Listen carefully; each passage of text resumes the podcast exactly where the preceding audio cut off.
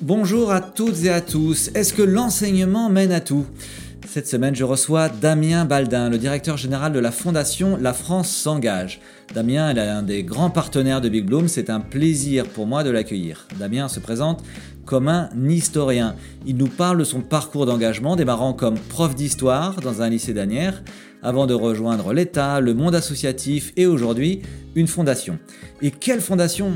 Présidée par François Hollande, la fondation La France s'engage est la référence absolue en matière de soutien à l'innovation sociale en métropole et en outre-mer. Je suis Yvan Gatignon, le fondateur de Hackathon Solidaire Big Bloom. Nous travaillons régulièrement au bénéfice d'associations lauréates de La France s'engage. C'était donc une évidence pour moi de recevoir Damien.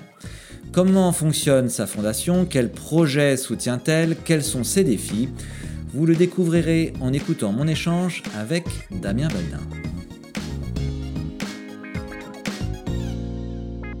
Bonjour à toutes et à tous, bienvenue sur ce nouvel épisode du podcast By Doing Good. Aujourd'hui, je suis avec Damien Baldin. Bonjour Damien. Bonjour Yvan. Je suis euh, ravi euh, de t'accueillir sur, euh, sur cette, euh, cet épisode du podcast, ravi de passer un petit moment euh, ensemble. Donc Damien, euh, tu es directeur euh, général de la fondation La France s'engage. Tu vas nous raconter qui tu es, tu vas nous raconter ce que c'est que cette fondation La France s'engage avec un si joli euh, nom, ce que vous y faites et puis euh, quels sont vos grands enjeux. Voilà, c'est OK pour toi ? C'est parti. Eh bien, on y va, voilà. Alors, s'il te plaît, est-ce que tu peux commencer par nous parler de toi ? Voilà, qu'on apprenne un petit peu à te connaître. Qui es-tu, Damien ? Alors, je ne sais pas si je pourrais euh, tout dire hein, de, de, de qui je suis, mais hum, commençons par deux, deux histoires importantes. Euh, la première, c'est que, c'est que je suis historien, avant tout. J'ai fait des études d'histoire, j'ai fait... J'ai fait de la recherche en histoire. Euh, et puis, euh, et puis j'ai été aussi enseignant, professeur d'histoire-géographie, en collège, en lycée, essentiellement dans la banlieue parisienne, enfin même uniquement en banlieue parisienne, euh, à la fois dans des quartiers euh, populaires, dans les fameux réseaux d'éducation prioritaire, et puis aussi dans des, dans des quartiers plus, euh, plus aisés, plus, plus faciles, entre, entre guillemets. Euh, Et ça, ça a été un peu une expérience euh, fondatrice. La rencontre, euh, je sais que nous parlerons de rencontre tout à l'heure, mais la rencontre avec, les, avec ces jeunes, avec les élèves, euh, avec ces lycéens, avec ces collégiens, c'est fondamental dans une vie euh, d'engagement.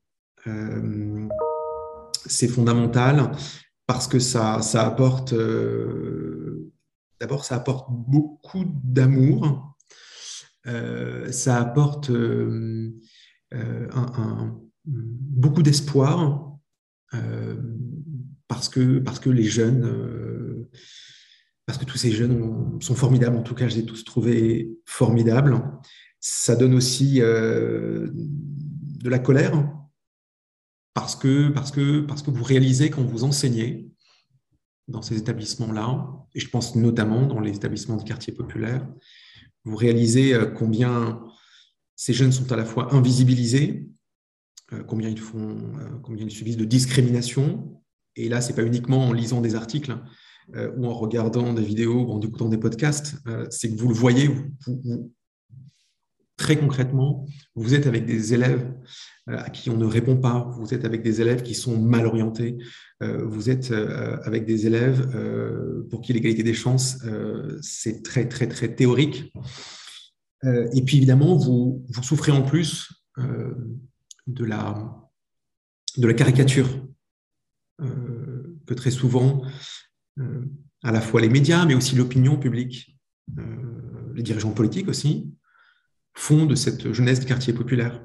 Euh, parce que finalement, quand on en parle, on en parle souvent mal. Euh, et, et, et donc, cette, euh, oui, ça, à, à la fois l'espoir et la colère d'un, d'un enseignant euh, dans ces établissements-là, ça donne évidemment une formidable énergie pour s'engager. pour s'engager pour des intérêts, pour, pour des projets d'intérêt, d'intérêt général.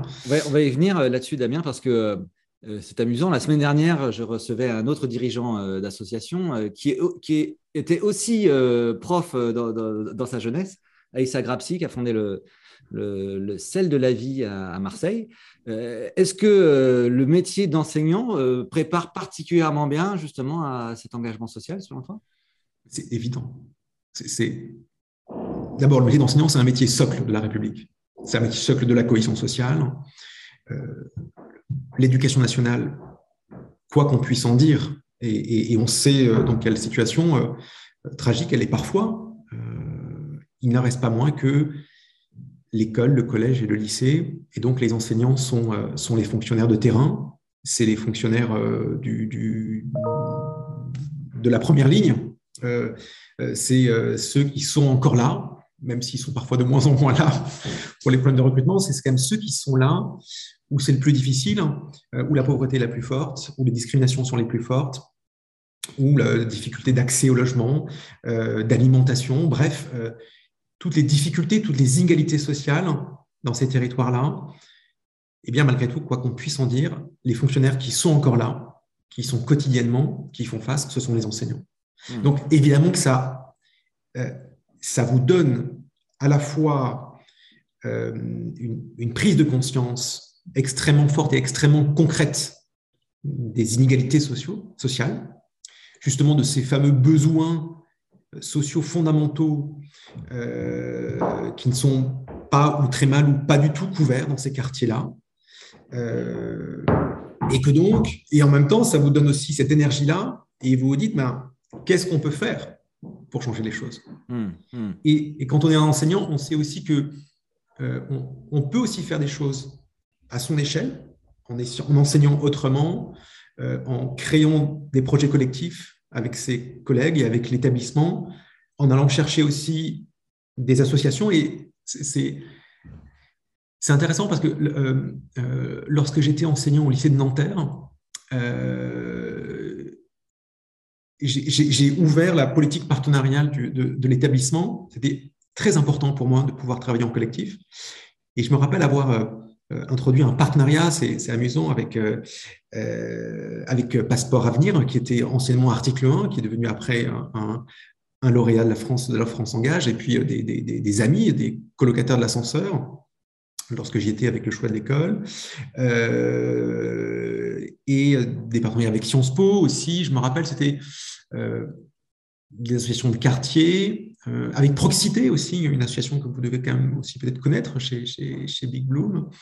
Et, euh, et donc, le, l'expérience d'enseignant engagé dans son territoire, qui va chercher les ressources aussi, euh, soit en national, soit en territoire, ça, ça, ça dessine aussi le, la, le potentiel qu'il y a d'une coalition et de ne pas uniquement aller demander euh, à l'État, au rectorat, ce qu'il faut bien faire, mais c'est aussi aller travailler avec d'autres acteurs euh, que, euh, que l'État, que, que son propre ministère. Et, et ça, je pense que ça a beaucoup joué pour moi dans la suite, cette dimension très collective et cette mobilisation d'acteurs associatifs au service d'une cause et au service d'une population euh, où très clairement, la seule politique publique venue du haut ne suffit pas. Et, ouais. et, et, et tout ça, ça demande une mobilisation générale de la société civile. Et on le verra tout à l'heure, c'est aussi justement ouais. l'essence profonde de la France s'engage. Alors, tu nous, euh, tu nous as déjà eff- effectivement donné quelques clés sur la suite de ton parcours. Donc, toi, tu n'es pas euh, resté euh, prof d'histoire. Qu'est-ce que tu as fait après ?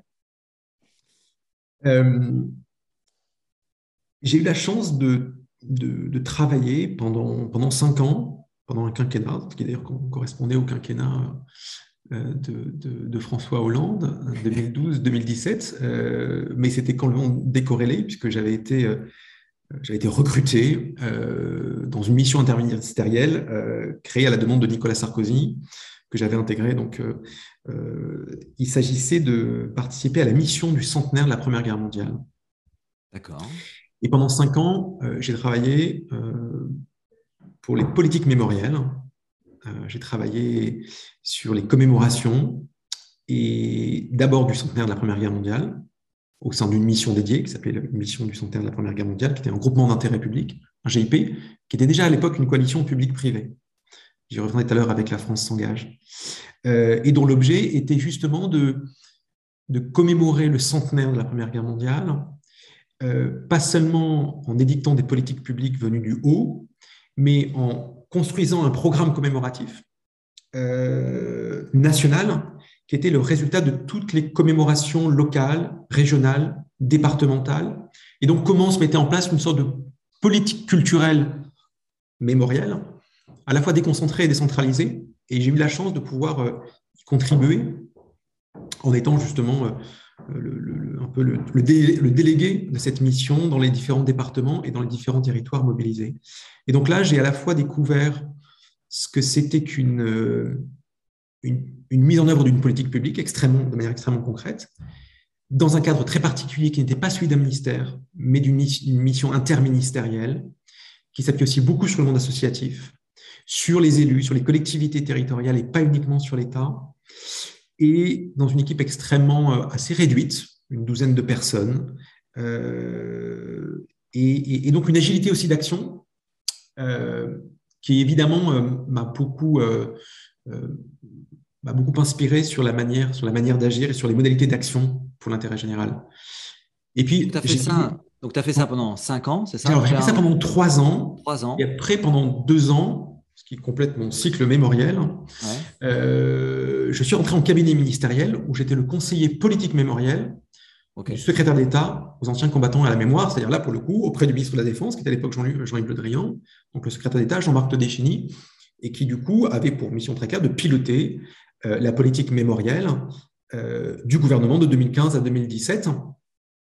Et donc là, euh, j'ai traité des dossiers qui dépassaient le centenaire de la Première Guerre mondiale, les relations mémorielles entre la France et l'Algérie, par exemple, euh, le patrimoine euh, mémoriel, euh, toute la une grande partie de la politique culturelle du ministère de la Défense, et dans une position plutôt de De, de, de, oui, une position de pouvoir assez élevée, un très en cabinet ministériel, sur un sujet en plus qui était très... Euh, en France, euh, le, le, la, la mémoire euh, est un peu aussi une sorte de chasse gardée du, de la présidence de la République. Les gestes mémoriaux, on le voit bien, hein, combien euh, les gestes mémoriaux d'Emmanuel Macron ont beaucoup compté dans son, dans son mandat. Tout pareil pour François Hollande, pour Nicolas Sarkozy, euh, pour Jacques Chirac, évidemment, on voit combien... Euh, sur la colonisation, sur l'Algérie, euh, sur la Shoah, sur la Première Guerre mondiale, ce sont des, sont des gestes extrêmement forts qui engagent tout, toute une nation. Euh, et donc, de travailler sur cette matière à, à, à la rencontre, pour moi, entre, le, entre la société, justement, et l'histoire, était évidemment extrêmement euh, passionnant. Et, et, et, et là aussi, je pense que ça... D'abord, ça donne une, une lecture politique euh, des choses. Et c'est utile dans la vie d'avoir une lecture politique. Alors, entendons-nous bien, hein, quand je parle de lecture politique, euh, c'est une lecture de, des rapports de force euh, politiques, des, euh, des visions politiques différentes que nous pouvons avoir de, d'enjeux sociaux. Et, et quand vous êtes dans une position de, de conseil de, de, de ministre, euh, il y a justement tout, tout cet enjeu aussi de... de comment on crée du consensus, extrêmement important, et tout en affichant aussi des choix euh, forts. Et évidemment, tout ça, c'est aussi à la fois une sorte de continuité euh, de ce que j'avais fait précédemment, c'est aussi une continuité même du métier d'enseignant. L'enseignant, ce n'est pas quelqu'un qui arrive avec un savoir de, euh, descendant du, du, du haut vers le bas, mais c'est quelqu'un aussi qui fait communauté avec ses élèves et avec ses élèves au, au comportement, euh, aux, aux choix et aux habitudes très, très différentes. Et, et donc, ça, ça a accru mon expérience de la coalition, ou en tout cas aussi de la, de l'animation d'un collectif. Okay. Donc là, on est en, en deux mille dix-sept, hein, c'est bien ça, si j'ai bien suivi. Exactement. Il nous reste cinq ans pour euh, atteindre deux mille vingt-deux. euh, en deux mille dix-sept, j'étais très heureux de, cette, de ce quinquennat personnel autour de la politique mémorielle. Mais je reste quand même habité par une question, c'est celle de l'éducation. Et j'ai très envie de revenir dans l'éducation. J'ai très envie d'y revenir parce qu'en plus, je pense avoir appris beaucoup de choses sur les manières d'agir, sur les modalités de concertation, sur la lecture de la société, sur la diversité des acteurs sociaux et de ceux qui peuvent changer les lignes. Et donc, je me dis que j'ai envie de, de mettre tout ce que j'ai appris au service de l'éducation, qui est pour moi la mère de toutes les politiques. Et, euh, et le combat phare dans la lutte contre les inégalités sociales. Et donc là, je décide de faire un pas de côté. Euh, j'aurais pu, en sortie de cabinet ministériel, intégrer le ministère à un poste plus ou moins important. Et là, je fais le choix de rejoindre une petite association qui s'appelle, à l'époque, Teach for France, qui va devenir le choix de l'école et qui mène un combat qui, qui m'a tout de suite parlé, interpellé, qui est que dans notre, dans notre pays, nous commençons et nous manquons, vous le voyez bien, mais c'est déjà le cas en deux mille dix-sept, d'enseignants, et notamment d'enseignants dans les quartiers populaires, et que cette absence d'enseignants dans les quartiers populaires, elle est extrêmement préjudiciable à l'égalité des chances, à la réussite scolaire de ces jeunes. Et je ne me résous pas euh, de voir le métier le plus important, qui est aussi le mien, auprès de jeunes que, avec lesquels j'avais vécu. Je ne me résous pas à ce que ce métier-là euh, soit de moins en moins attractif et qu'il y ait euh, de plus en plus de manque d'enseignants. Et donc, je rejoins cette association, dont c'est l'objet, qui propose une innovation sociale pour attirer de nouveaux enseignants dans les quartiers populaires, en proposant un accompagnement spécifique, en pouvant, en suivant ces jeunes enseignants, en leur proposant un programme de deux ans d'entrée dans le métier d'enseignant, et qui est un programme qui fonctionne. Et je sais qu'avec Big Bloom, vous, vous avez contribué au... au Absolument, ouais, ouais, c'est un des bénéficiaires de nos hackathons. Voilà, de, de, de vos hackathons. Ouais. Euh, et donc, je rejoins cette association que je, que je co-dirige à partir de deux mille dix-huit et qui devient lauréat La France s'engage, notamment en deux mille dix-neuf. Donc, il se développe et qui devient lauréat. Et un an plus tard, j'ai l'opportunité euh, de déposer ma candidature à la Fondation La France s'engage, non pas parce que je n'aime pas le choix de l'école, j'étais très heureux, euh, mais quand, quand je regarde un petit peu dans le rétroviseur, je sais que La France s'engage est un peu une sorte de point de convergence absolu de tout ouais. ce que j'ai pu mener, ouais. euh, enseignant, euh, euh, lauréat de la Fondation, donc à la fois...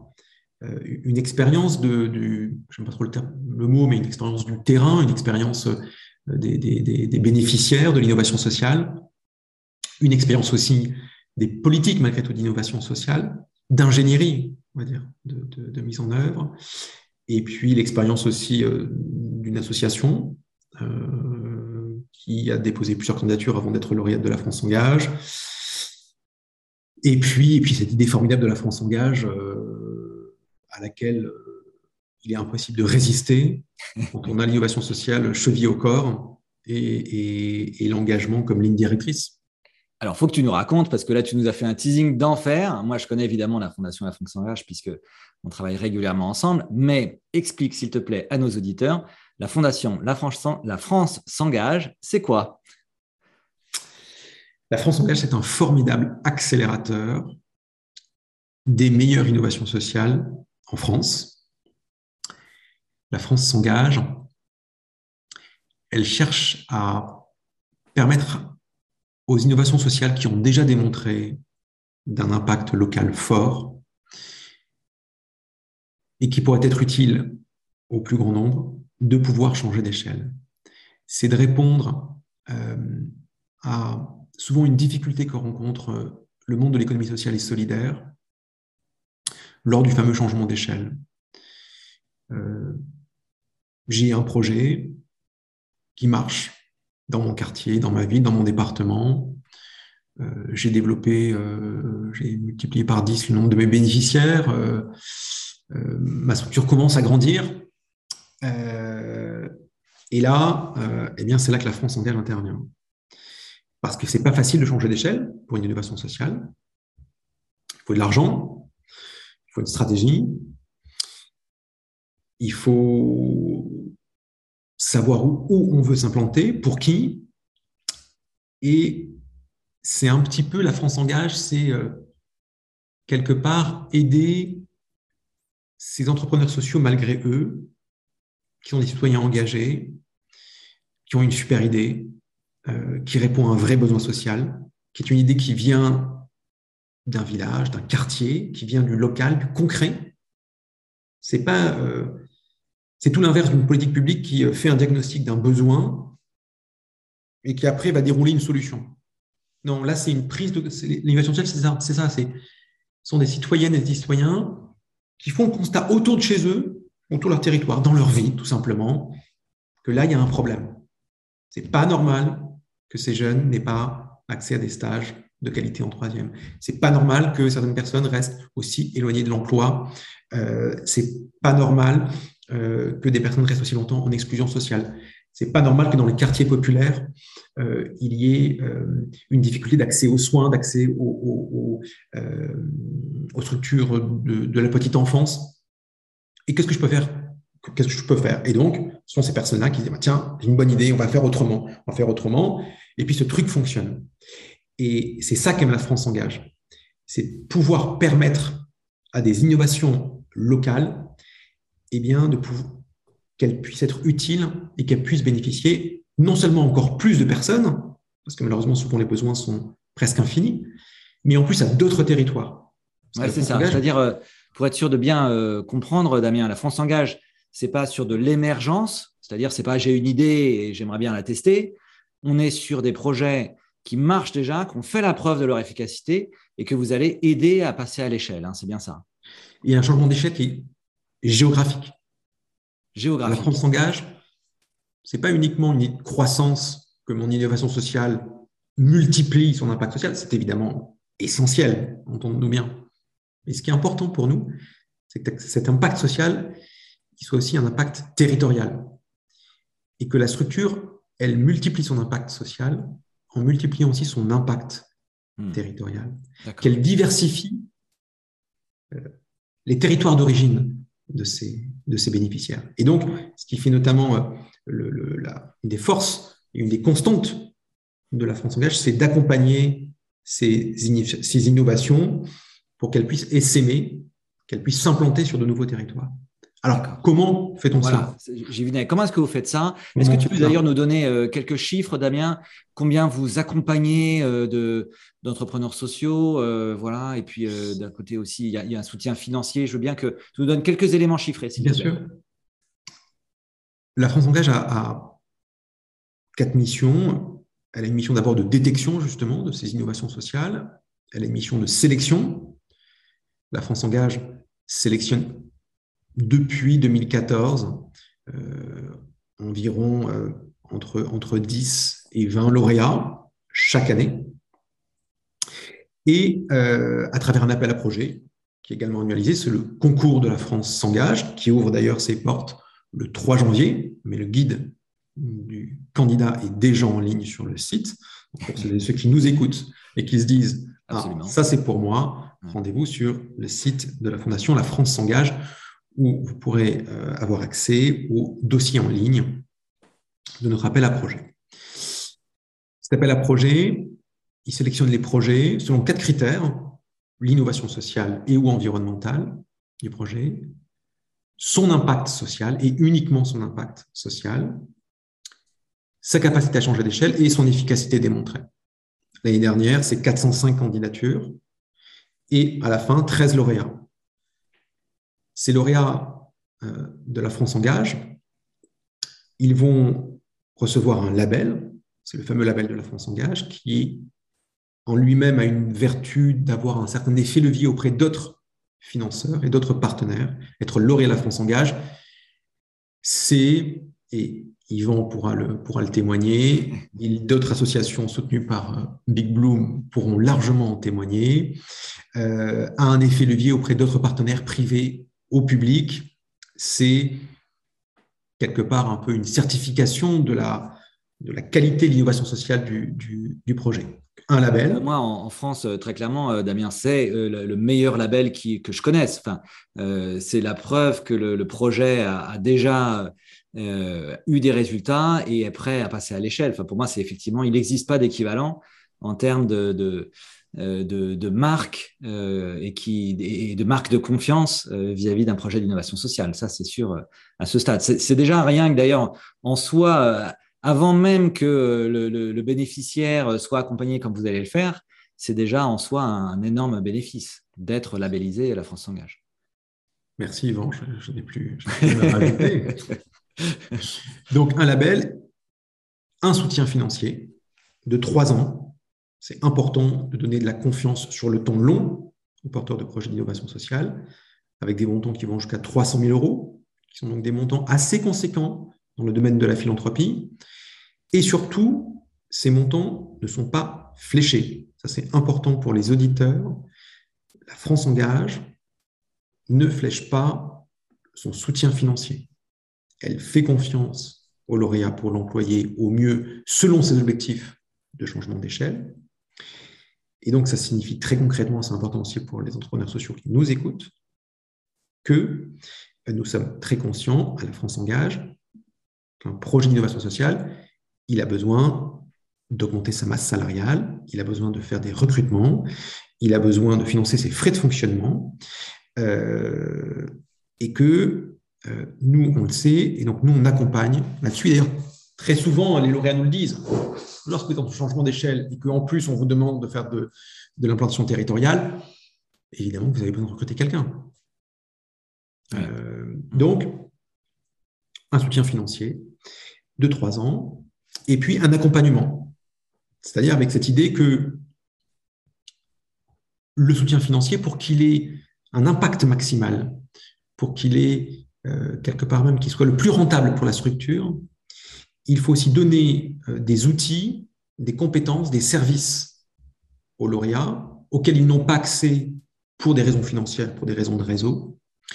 Euh, et que la France s'engage va pouvoir leur offrir, et pour répondre presque à trois cent soixante degrés aux besoins que rencontre un porteur d'innovation sociale, un entrepreneur social en plein changement d'échelle.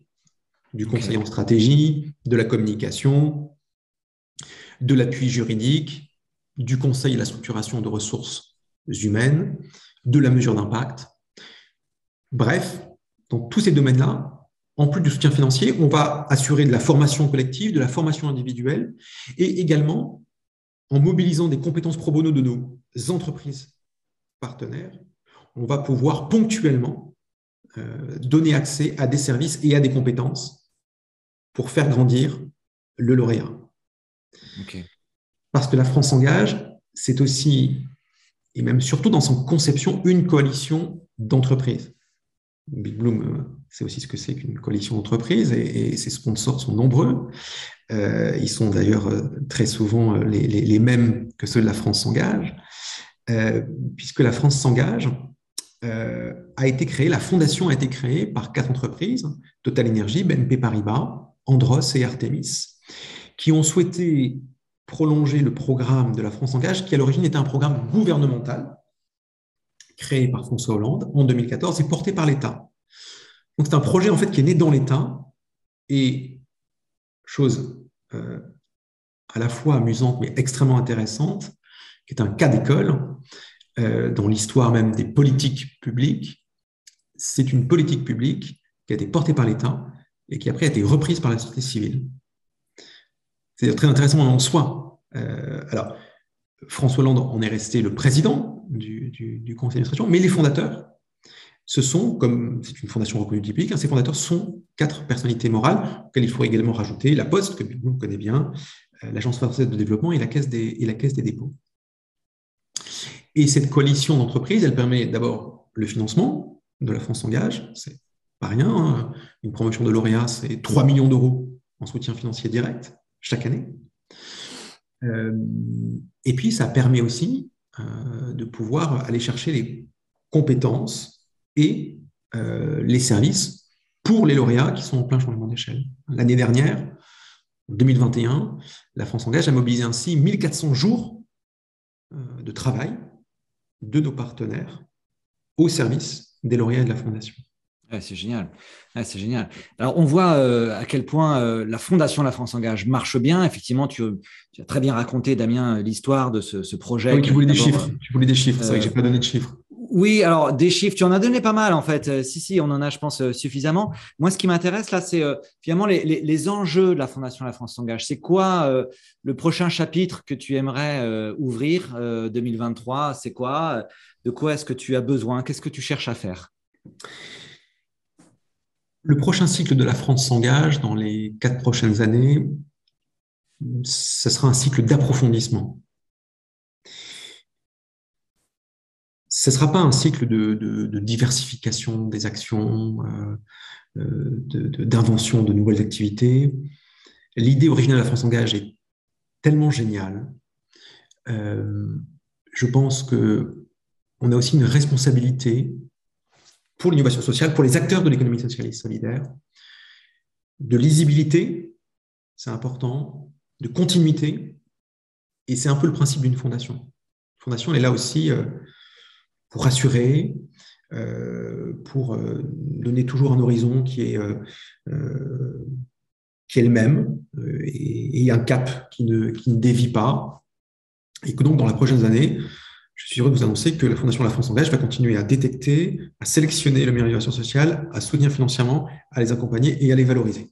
Voilà. OK. Euh, le message est passé. En soi, c'est, mais c'est en soi, avec une, une ambition financière euh, toujours aussi forte, et euh, un souci accru euh, d'accompagner à la fois la détection territoriale des projets, comment quand on est une fondation parisienne avec plein de personnalités prestigieuses autour du conseil d'administration des très grandes entreprises, comment on fait pour, euh, au-delà du concours, aller détecter ce qui se fait, euh, ce qui se passe en dehors des radars. Euh, c'est comment on, on, on quitte le, comment on sort du boulevard périphérique euh, et comment aussi on accompagne, on accompagne mieux l'essaimage territorial de nos projets. Et pour ça, ça veut dire qu'il faut une politique territoriale beaucoup plus, beaucoup plus fine, beaucoup plus attentive. Euh, ça veut dire aussi comment la, la, la France s'engage, hein, commence à multiplier les partenariats euh, territoriaux. Elle a initié un tour de La France s'engage, elle a, et elle va continuer à faire, à déconcentrer et décentraliser ses jurys de sélection, qui jusqu'en deux mille vingt se faisaient à Paris et en ligne. En deux mille vingt-trois, tous les jurys de La France s'engage se feront en présentiel et hors de Paris. Euh, c'est dans la prolongation aussi de notre attention à l'outre-mer. Je pense que nous sommes des rares, euh, on va dire, euh, acteurs de l'innovation sociale philanthropique à avoir presque vingt pour cent de ses lauréats en Outre-mer. Euh, quand on connaît la situation sociale de l'Outre-mer, en Guyane, à Mayotte, dans les Antilles, euh, on sait combien ces territoires euh, français euh, sont marqués par des taux de pauvreté, euh, de chômage, d'accès aux besoins sociaux euh, qui dépassent très largement ce que nous connaissons euh, dans, en, en métropole et dans l'Hexagone. Euh, et ça nous...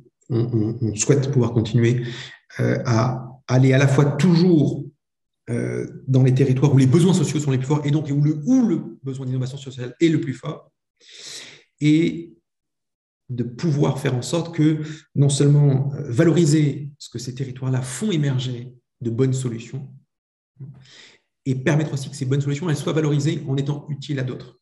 Et il y a cet enjeu un peu de cohésion territoriale euh, à La France s'engage. C'est démontrer que un projet mahorais, il peut être utile euh, en Alsace ou en Bretagne et vice-versa. Et ça, c'est, ça, ça veut dire qu'on doit être toujours plus attentif à écouter ce que les Françaises et les Français font sur leur territoire et être en capacité de mieux déployer leurs solutions sur d'autres territoires. Ouais.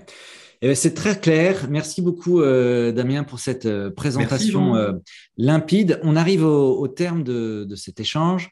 Euh, ce qui me frappe d'ailleurs, tu vois, c'est que donc euh, il y a une question rituelle autour de la rencontre. Tu le disais tout à l'heure, mais ce qui me frappe, c'est que finalement euh, toute l'histoire de la Fondation La France s'engage, c'est aussi une histoire de rencontre, hein, finalement. Euh, entre euh, un soutien de, de, de grandes entreprises et d'entrepreneurs sociaux. Euh, toi-même, ton, ton, ton parcours est jonché de différentes rencontres. Alors voilà, euh, pour les auditeurs qui sont euh, familiers de, de ça, la, la question rituelle, c'est, euh, euh, Damien, s'il te plaît, une rencontre qui, euh, toi, t'a particulièrement marqué dans ta vie ? Eh bien,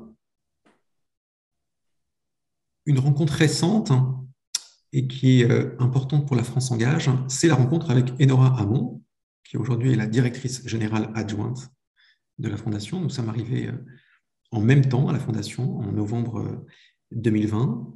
On ne se connaissait pas. Enora a, euh, a un parcours d'engagé euh, extrêmement fort. Euh, et les, elle a notamment été euh, joué un rôle important dans le syndicalisme étudiant. Euh, elle a travaillé dans la R S E des entreprises, et puis elle a travaillé aussi pour un L'Oréal, La France s'engage, Bibliothèque sans frontières. Et cette rencontre, elle a été euh, fondamentale pour euh, faire en sorte que la France s'engage aujourd'hui, elle, euh, elle puisse envisager euh, avec euh, beaucoup de joie et de sérénité euh, son, ses prochaines années. Et parce que je pense que, euh, et c'est ce que je voulais dire aussi, dans ce, c'est pour ça aussi que je choisis cette rencontre, euh, c'est que je crois beaucoup à la, au sens du collectif, y compris dans la direction des entreprises sociales. C'était le cas au choix de l'école. C'est aujourd'hui le cas euh, à la France s'engage. Et, et je pense que à celles et, pour celles et ceux qui nous écoutent, euh, je pense que la, la codirection aujourd'hui est une forme d'avenir euh, assez évidente euh, pour nos entreprises sociales, pour l'innovation sociale. Et là aussi, je pense que le, justement, on a beaucoup à... à à montrer au monde plus conventionnel de, le, de, de l'économie, et, et que je pense que véritablement il y a à la fois un, un, un avenir heureux pour, pour des doubles directions, et même pourquoi pas des triples euh, directions, mais en tout cas des doubles. Et c'est aussi pour ça que je souhaitais vous parler dans ce podcast d'Enora Hamon, qui peut-être sera interviewée dans les mois par Yvan, et qui j'espère du coup choisira sa rencontre avec Damien Baldin. Pourquoi pas, pourquoi pas. Écoute, euh, voilà, très bien, on lui, on lui dédie ce, cet épisode en tout cas, et puis tu prêches un convaincu, puisque Big Bloom est une scope, pour que ceux qui ne le savent pas, et je suis associé à, avec Marie Van Guste, et c'est vrai, un grand plaisir de co-diriger un projet, ça je te le confirme. Merci beaucoup euh, Damien pour cet échange. Merci Yvan. Euh, et puis je te Merci souhaite une bonne fin de journée, et de toute façon, à très bientôt. À bientôt.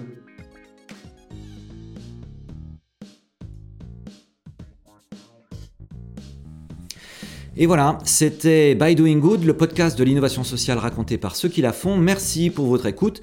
J'espère que cet échange vous aura inspiré et donné envie, vous aussi, de vous engager pour l'innovation sociale. Si c'est le cas, n'hésitez pas à vous abonner et à mettre cinq étoiles sur Spotify ou Apple Podcasts. Rendez-vous sur w w w point big bloom point org pour découvrir tous nos prochains hackathons solidaires à venir. Voilà, je vous dis à la semaine prochaine.